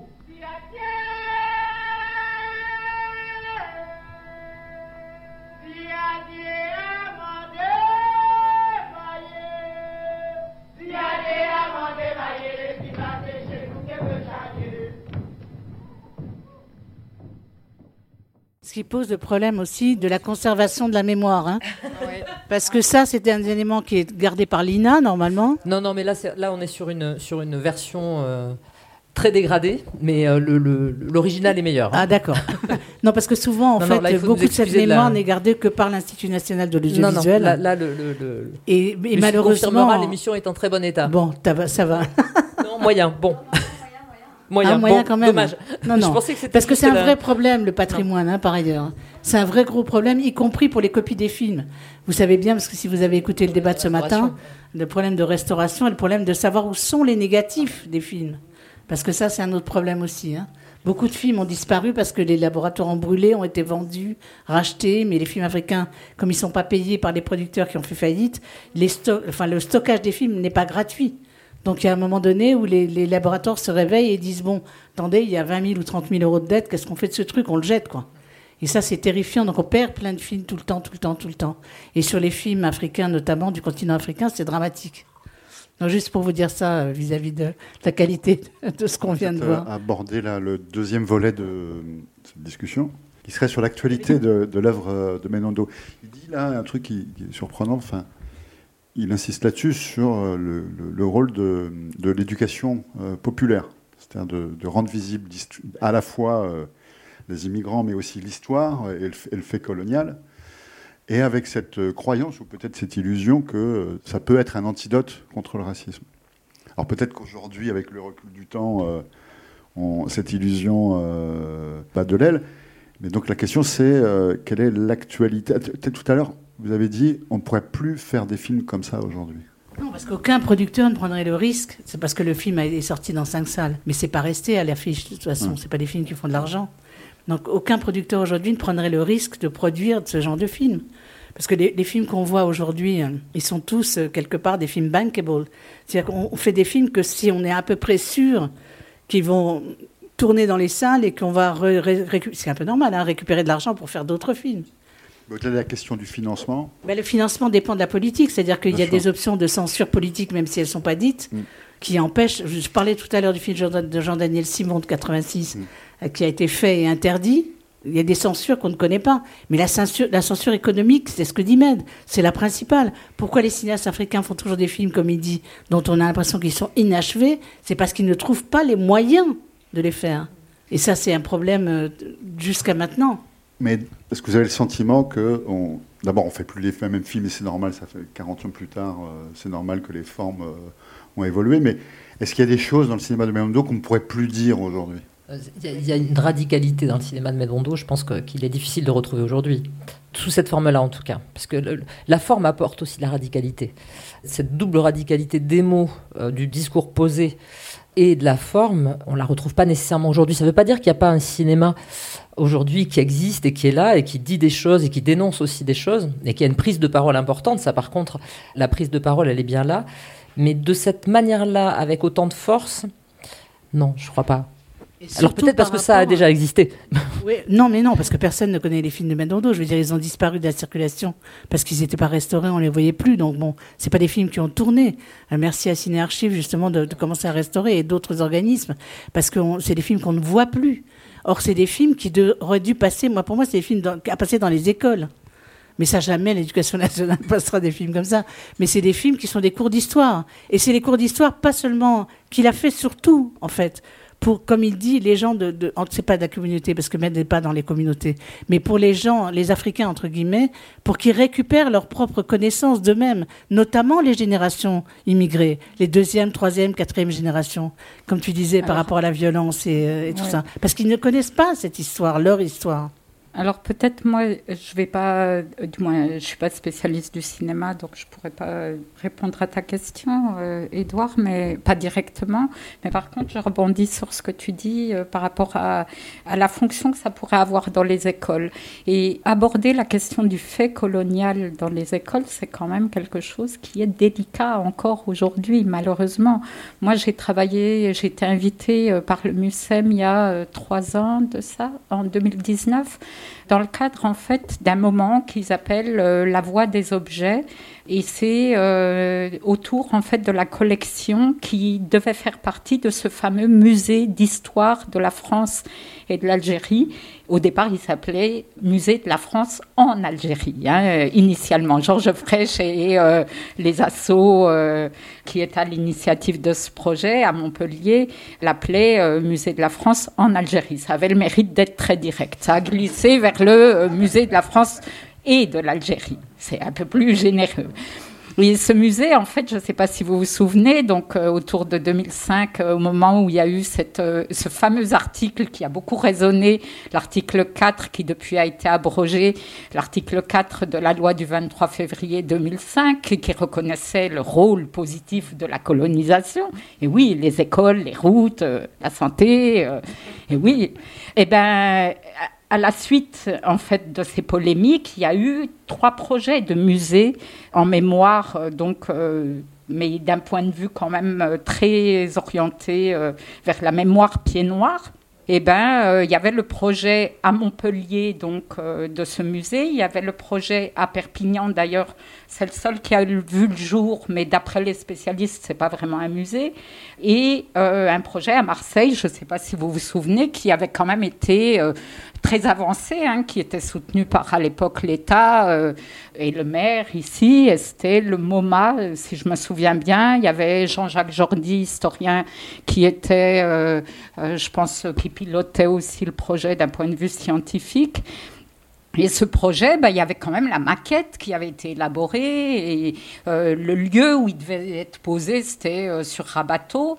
Et puis, du jour au lendemain, ben, évacué. Et je reviens donc au projet de Montpellier. Montpellier, il y a eu plusieurs étapes après les polémiques, les euh, résistances de la LDH et d'autres euh, militants. Et eh ben, le projet euh, a évolué, on va dire, vers une ouverture en tout cas, vers une histoire un peu plus inclusive et en nommant ben, des chercheurs comme Benjamin Stora, Sylvie Thénault, des historiens qui sont quand même sur une actualité intéressante, en tout cas pour dévoiler certains tabous de l'histoire entre les deux pays.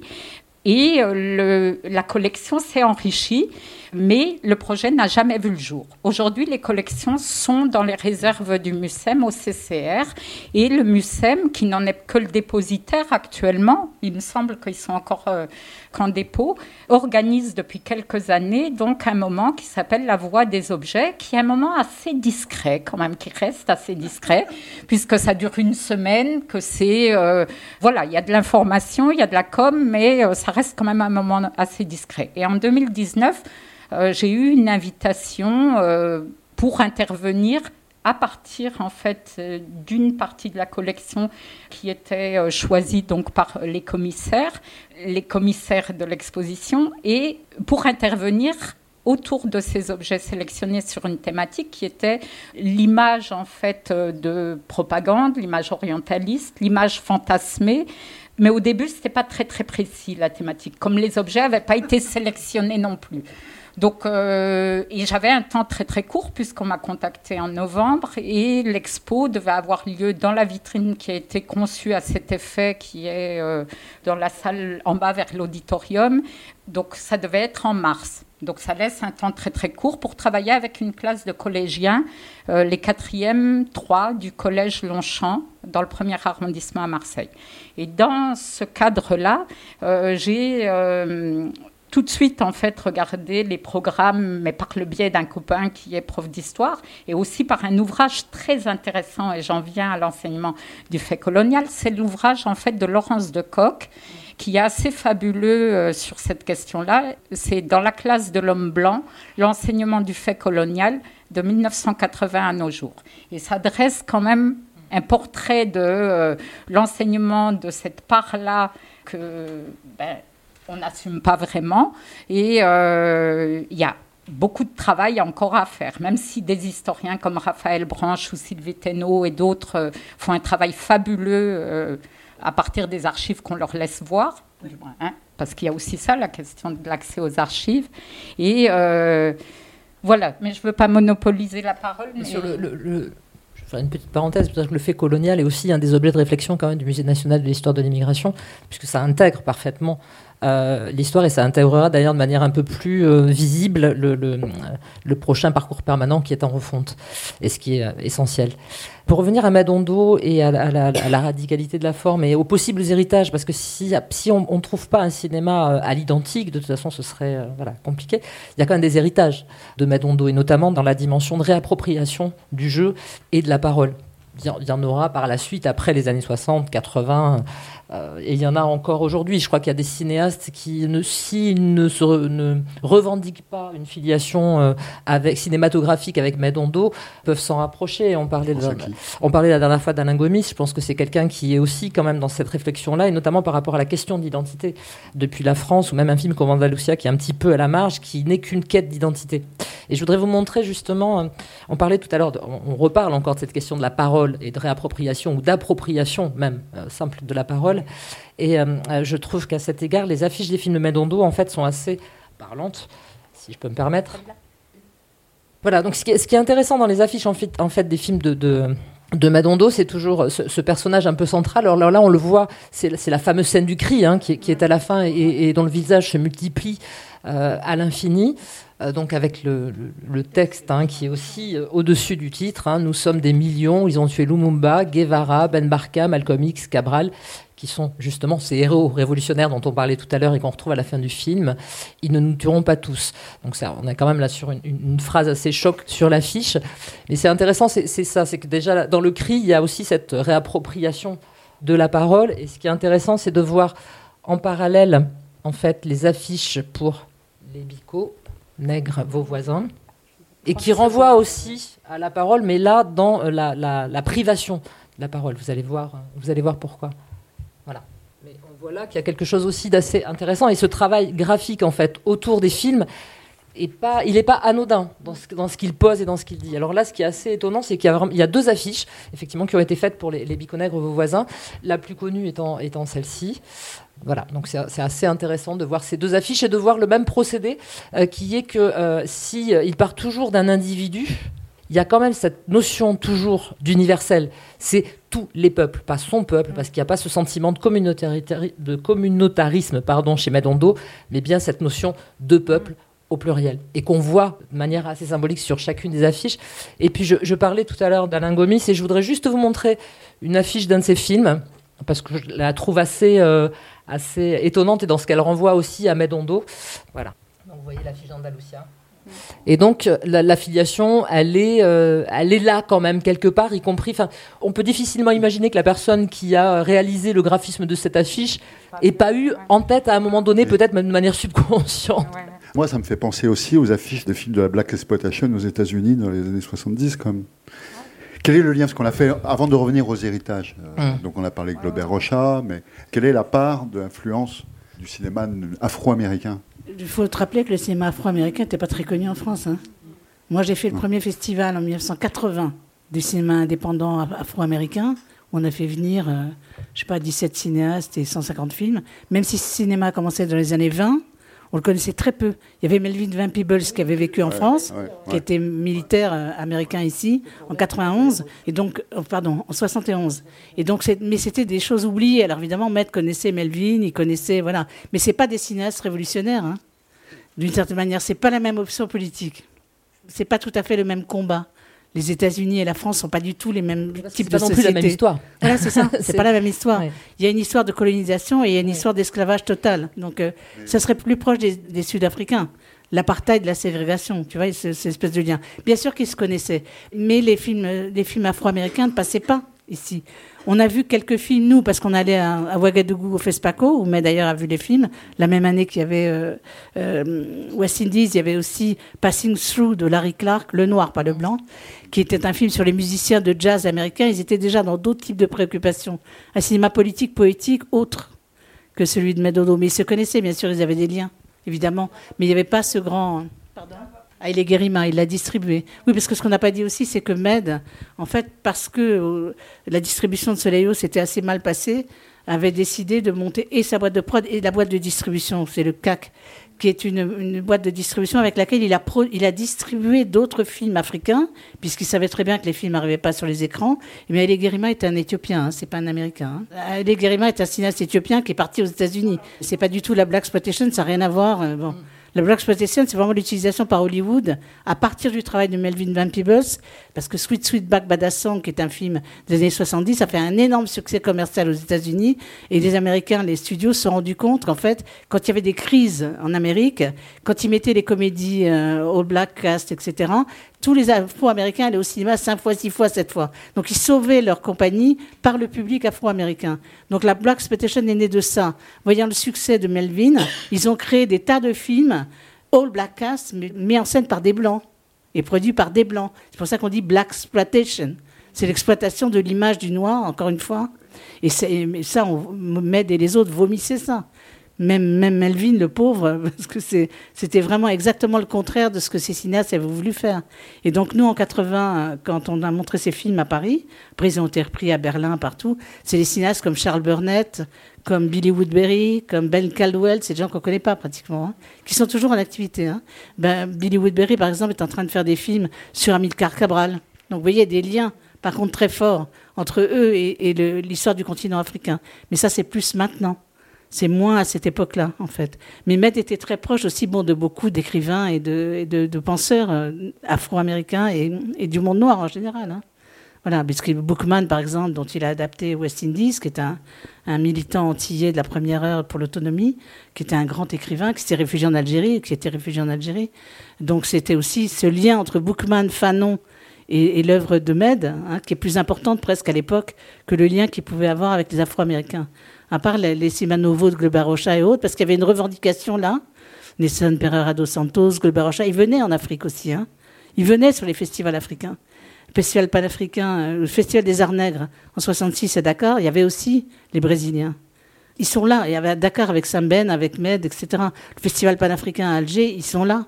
Hein. Il, y a, il y a comme ça des liens très très forts qui étaient faits par le cinéma en fait, par la caisse de résonance de l'Algérie, puisqu'en Algérie il y avait tous les mouvements de libération, y compris les Black Panthers, qui étaient réfugiés là-bas. Donc il y a des liens comme ça très forts entre l'Algérie de cette époque-là, qui était la, matrice où il y avait tous les mouvements révolutionnaires, y compris ceux d'Angola, de Mozambique et d'Afrique du Sud. L'ANC avait son siège à Alger, l'Angola et le Mozambique aussi. Donc c'était un pays extraordinaire à l'époque, l'Algérie, hein, qui était vraiment le fer de lance. Je sais plus qui disait la boutade, c'est-à-dire que si vous êtes catholique, vous allez à Rome. Si vous êtes musulman, vous allez à la Mecque. Si vous êtes révolutionnaire, vous allez à Alger. Ben, c'était ça à l'époque, oui. 50 euh, ans plus tard, euh, donc quels sont les radicalités qui, n'ont pas forcément des, formes politiques, même si celle de Medondo est extrêmement subtile.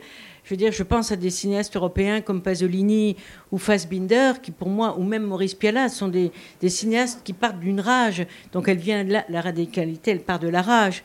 Et je me souviens, c'est quand même ces cinéastes-là aussi qu'on revendiquait dans ces mêmes années, ou Solanas, enfin, je veux dire... Euh... Solanas, c'est pas très français ni européen. Hein. Non, mais enfin, je veux dire... Non, je parlais de radicalité, puisque c'est moi qui ai dit qu'on ne pourrait pas aujourd'hui être aussi radical par, rapport, par, rapport au discours, et notamment au discours, euh, cette, dénonciation en fait, du fait colonial à cette époque de manière aussi virulente, en fait, c'est vrai que c'est plus complexe aujourd'hui. Ça se fait, mais sous d'autres formes. Euh, je dirais. Voilà. C'était. Ah bah oui, j'apporte une nuance par rapport à ce que vous dites. Je ne parlais pas du cinéma de manière générale dans ces années-là. Je parlais vraiment de, sur, sur ce terrain en particulier. Claire, d'abord.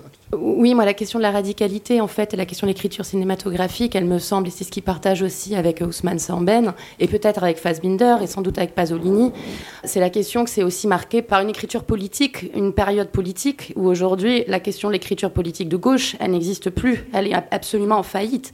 À l'époque, euh, voilà, Madondo était très clairement proche du Parti communiste, euh, Samben Ousmane aussi, Fassbinder, euh, quand bien même n'a jamais eu d'appartenance politique réelle, pensait la question de la structure et de, de, nœuds affectifs de personnes qui étaient absolument euh, enfermées dans des structures avec euh, ce qu'il appelait la double bind, quoi, la double contrainte, et qui euh, créait du coup des, des, enfermements et des dévorations réciproques qui dénonçaient en permanence en lien avec des structures économiques, parce que finalement, il y a un mot qu'on n'a pas encore dit, c'est la question de la lutte des classes, et ce qui fait que la question de, de Madondo question politique et comment elle, informe l'écriture cinématographique dans une partie presque didactique, c'est toujours de l'ouvrir vers une communauté qui est celle de la, lutte des classes en fait. Et, les affiches qu'on a là, c'est la masse en fait. Hein, euh, Donc est-ce qu'aujourd'hui on pourrait avoir la même radicalité, radicalité esthétique et qui rejoint de toute façon tout le temps la question du politique, sans doute. Mais c'est vraiment l'écriture commune politique de gauche qui est aujourd'hui en faillite. et donc du coup qui se retrouve pas aujourd'hui euh, dans les films.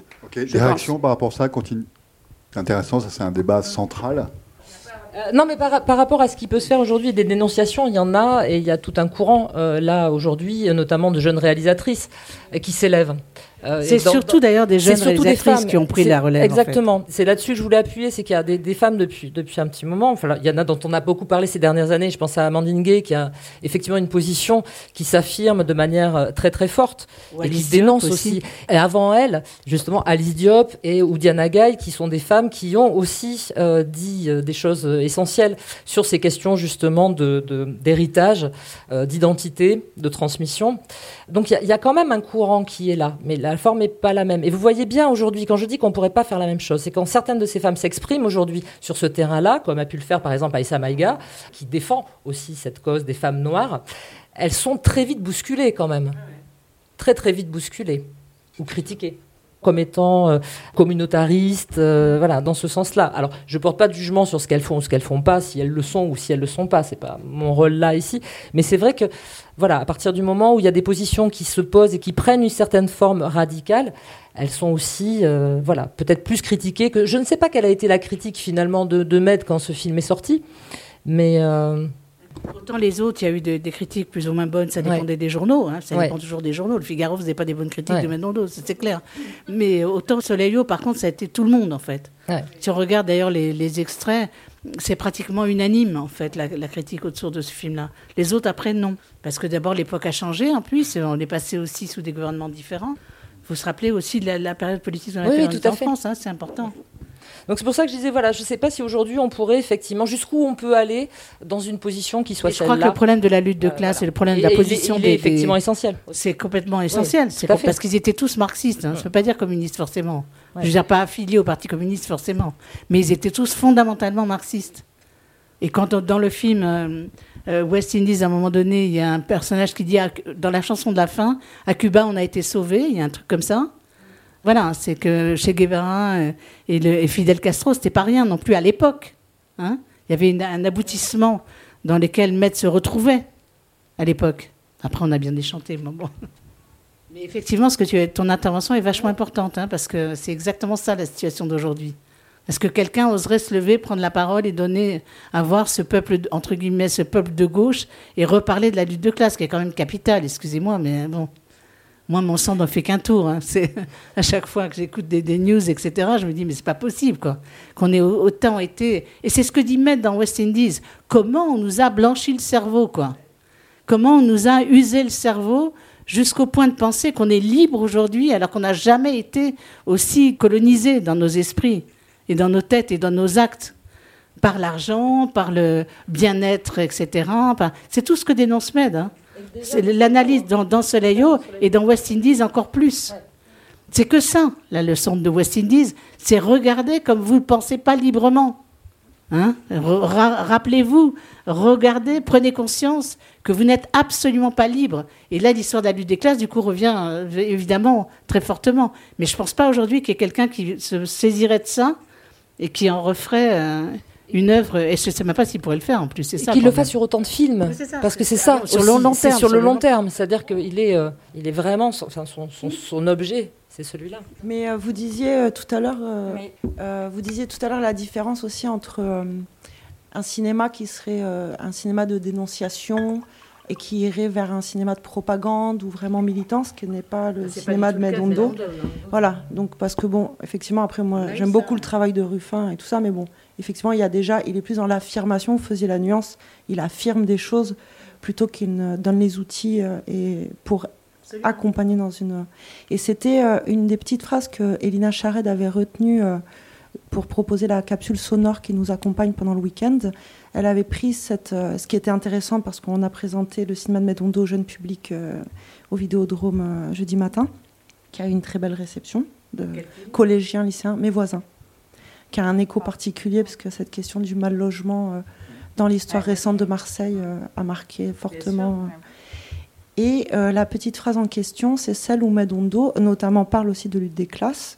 Ça, c'était bien que on le remette, euh, on réemploie ces mots. C'est loin d'être des gros mots, c'est des outils euh, d'émancipation. Mais il parlait, il disait, oui, on peut faire du cinéma de plein de façons. On peut faire des films drôles, on peut faire des films de bandits et de voyous, on peut montrer du sang, du sang, du sang, du sang. Mais on peut aussi, et c'est le cinéma qui m'intéresse, s'adresser à l'intelligence des spectateurs. Voilà. Et du coup, je trouve, effectivement, dans vos discussions sur la radicalité, finalement, est-ce que c'est le logiciel actuel que de temps... Enfin, je, ça, c'est un, un, vaste sujet qui déborderait, mais cette question de lutte des classes, etc. En tout cas, moi, ce qui m'a touché dans les films, dans mon activité, j'accompagne le cinéma, particulièrement auprès des jeunes. Et euh, un des films, euh, et c'était aussi la naissance de cette relation avec... Euh, le musée d'histoire de l'immigration, enfin un des biais, parce qu'il y a eu aussi Slimane Dazi, toute sa démarche avec Jean Debout, il essaye d'utiliser le médium du cinéma pour être dans une démarche. Mais c'était le film de Nabil Djedouani, qui, dans la forme qu'elle a prise, c'était un travail de quelques mois, qui n'a pas eu non plus énormément de moyens. Donc c'est vrai qu'on revient sur le lien, mais avec le soutien du grec et l'appui du musée d'histoire de l'immigration, avec aussi ce, besoin qu'on a actuellement de revenir sur certaines séquences historiques. Là, en l'occurrence, il va fouiller le début des années 80, le, grand tournant aussi de 83, enfin le moment où la gauche au pouvoir euh, faillit euh, dans, sa mission et dans, son lien avec la classe ouvrière, etc. Bref, lui, avec Rock Against Police, il nous montre euh, un autre versant de ce que le cinéma de Medondo met en lumière, là où Medondo met la lumière sur le racisme, ses différentes formes, des récits de conscientisation politique, etc. Le, ce qu'a fait Nabil dans sa tentative, un peu sous forme d'enquête, mais qui est un, film documentaire, il met en, lumière aussi des initiatives qui sont porteuses d'espoir, de lutte, par le biais du cinéma, dans les quartiers, suite à une série d'assassinats qui ont eu lieu ces fameux crimes racistes que enfin ça c'est toi Edouard qui connais très bien le sujet tu as travaillé là-dessus mais tout ce qui en début des années 80 tout ce qui est le lot aussi de cet état de la société euh, avec la marche qui Pas s'organise. mal ici à Marseille aussi. hein. Ouais. Donc, ouais, je sais pas. Donc, du coup, moi, je me disais, euh, effectivement, qu'il- et il en existe après, si on se décentre un petit peu, il y a quand même euh, des cinéastes, euh, avec les moyens qu'ils ont, qui, sont, qui qui ont des formes très intéressantes. Euh, je sais pas, je pense au cinéma de Tarek Teguia, pour n'en citer qu'un. Oui, oui, bien Mais, sûr. euh, Mais c'est- pas du tout le, c'est pas du tout dire. Je suis pas en train de dire qu'il n'y a pas un cinéma aujourd'hui qui existe. Si, il est là. Il y a un cinéma très important. Alors, je voudrais reprendre ce qui a été compris. C'était plutôt sur la, sur la, la forme et le fond et cette dimension effectivement qui est euh, très étonnante parce que même sur la forme, on est quand même là euh, dans une narration qui est très particulière, par scénette, très théâtralisée. C'est des choses sur lesquelles qu'on ne travaillerait pas aujourd'hui. Et ça ne veut pas dire qu'il n'y a pas d'autres formes intéressantes aujourd'hui. Il y en a plein. Il y a plein de choses qui se font et heureusement plein de choses qui se disent. Et euh, tu parlais du film de Nabil Jedouani, bien sûr. Et Nabil Jedouani, il cite d'ailleurs dans son film aussi euh, un collectif important des années 80 qui est le collectif Mohamed, qui a réalisé des films euh, de jeunes gens en fait dans les cités d'Ivry. Euh, euh, et euh, de ville euh, et Vitry- Ivry-Vitry, euh, qui se sont saisis d'une caméra pour parler justement d'eux. Et il y avait cette volonté de réappropriation par le cinéma. Dans les années 80. Dans les années 80.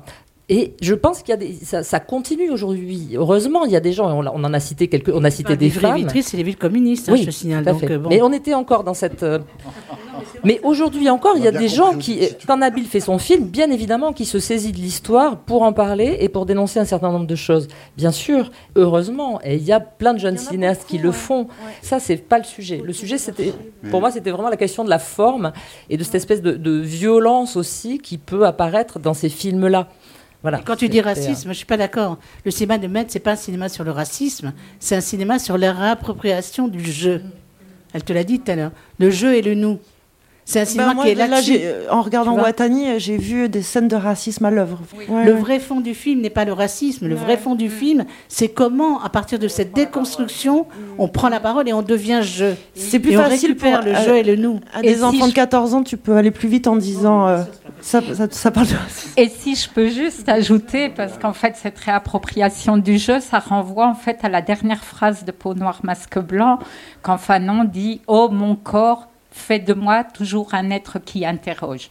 Peut-être qu'il y a un petit mot qui, qui diffère, mais l'idée est là. Et c'est vraiment euh, dans ce sens, moi, que j'ai perçu en fait euh, euh, cette. euh, Qu'on trouvait dans la Noire 2 aussi. Je- C'était pour Oui. saluer aussi la justesse de la programmation euh, du Vidéodrome. Ouais, bah alors moi, du coup, c'est complètement décalé parce qu'en fait, je voulais juste dire un truc, mais c'est décalé parce qu'ils sont passés à, à une autre conversation, mais sur des films qui ont une forme comme ça. Moi, je pense à un film en particulier de Michel-Ange Quay qui s'appelle Mange ceci est mon corps, où là, on peut voir quand même euh, une, filiation. Et dans la, dans la férocité aussi, et dans la théâtralité. Voilà. Tout à fait. Non, non, c'est décalé. hein, Et excusez-moi. Euh, si je peux me permettre de revenir juste dans un petit déroulé, parce qu'il y a des petites choses justement sur la réappropriation du jeu. En fait, je vais essayer juste de resuivre un petit peu une trame pour pas justement euh, trop m'éparpiller. Mais euh, c'est des questions sur lesquelles je réfléchis et le cinéma de Medondo m'y amène aussi. Et de la nécessité du jeu de celles, ceux qui n'auraient point de bouche.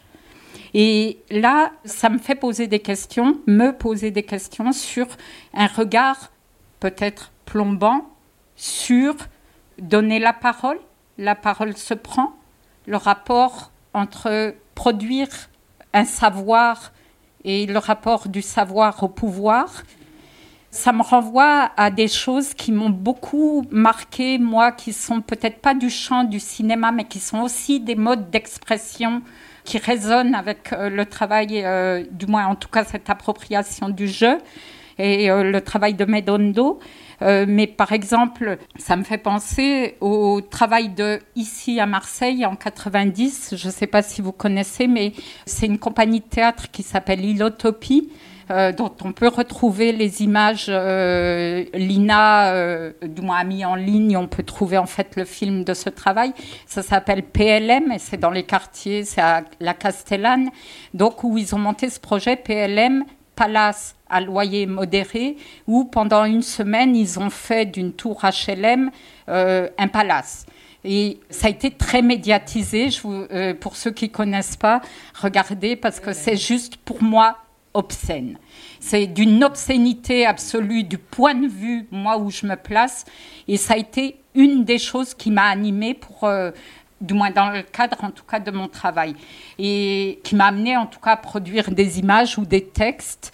Et tout à l'heure, j'aimerais bien vous montrer juste un petit passage. Alors, euh, c'est hum, une petite séquence qui dure à peu près deux minutes, donc qui normalement est diffusée sur deux écrans, mais là, j'ai ramené sur euh, un seul écran, donc euh, qui est un petit montage sonore que j'ai réalisé en 1994 donc ça remonte. Et j'habitais à l'époque à Rio-la-Pape, donc dans une des banlieues lyonnaises, et j'avais mes amis qui habitaient à Vaux-en-Velin, et c'était l'époque où il y avait euh, ce qui était appelé dans la presse les émeutes de Vaux-en-Velin, et euh, euh, suite à la mort d'un jeune dans le quartier.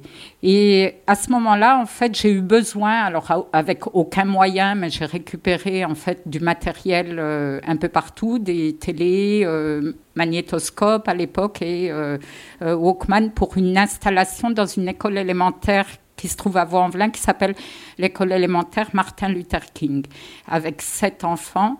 Et la bande-son a été réalisée dans ce cadre et j'avais récupéré des archives euh, de la médiatisation de ces territoires qu'on nomme banlieue et la médiatisation avec ces images négatives, mais aussi les sons. Et les sons proviennent d'une émission qui s'appelle Banlieue État d'urgence, présentée sur la chaîne publique euh, par Jean-Marie Cavada. Et euh, j'ai extrait juste le démo que j'appelle Stigmate ils sont aussi bruts qu'ils euh, sont passés à la télé. Ça vient, la source, c'est une VHS. Et le regard, euh, vous verrez, de la petite, c'est une des filles euh, qui a participé à, l'installation. Banlieue, grands ensembles. Brûle, casse, renoncer. Le danger, socialement défavorisé. Cité, peur. Sous-humain, ras-le-bol, concentration urbaine, problème. Los Angeles, le Bronx de New York, état d'urgence. Parcours du combattant. L'immigré, grave problème ou la difficulté. Désarroi des uns, peur des autres, la mise à l'écart, périphérique. L'exclusion, la non-intégration d'immigrés communs. La dérive, sous-éduqués, pesanteur sociale. La drogue, la drogue, une acte grave. Les intrus. Problème pas de sécurité. Problème de sécurité. Ajouter, il y a des problèmes de drogue. Une voiture volée. Un casse, agression, la police vient, mais souricière. Désagréable. Difficulté de cette vie en banlieue. Dégradation, cassé, stressé. Dégradé, difficile. Et les mêmes problèmes. Le problème La déprime. Enquêté, parfois dévalisé. Peur, je vais attaquer. Catastrophe. C'est la mort. Peur de parler. Représailles. Problème des jeunes, ras-le-bol. Difficile. Oui, c'est très difficile. Saccagé, vandalisé. La police. Relégué. Cave. Entre révolte et pudeur et rap. Sans soleil, sans illusion. Toujours caché. Je suis un rat, je suis obligé de me cacher. Euh, trop galère toxico, violence agressive, intégration, la situation s'aggrave, chômage à l'abandon, récession, négligence, drame humain, tout le monde est fatigué, abandonne.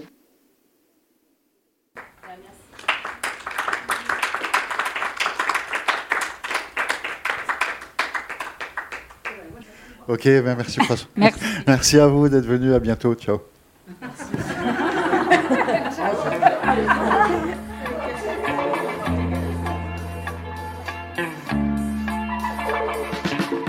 Vous venez d'écouter une table ronde enregistrée par Sébastien Gély de Radio Grenouille au Vidéodrome autour du travail du réalisateur franco-mauritanien Medondo. Avec Catherine Ruel, journaliste et critique de cinéma, Stéphanie Bartolo, responsable de la programmation cinéma et littérature au Musée national de l'histoire de l'immigration, et Dalida Madjoub, artiste plasticienne un événement organisé dans le cadre du cycle cinéma Hommage à Mendondo, une proposition Vidéodrome 2 et Aflam, en partenariat avec le MUSEM et Ciné Archive. À bientôt!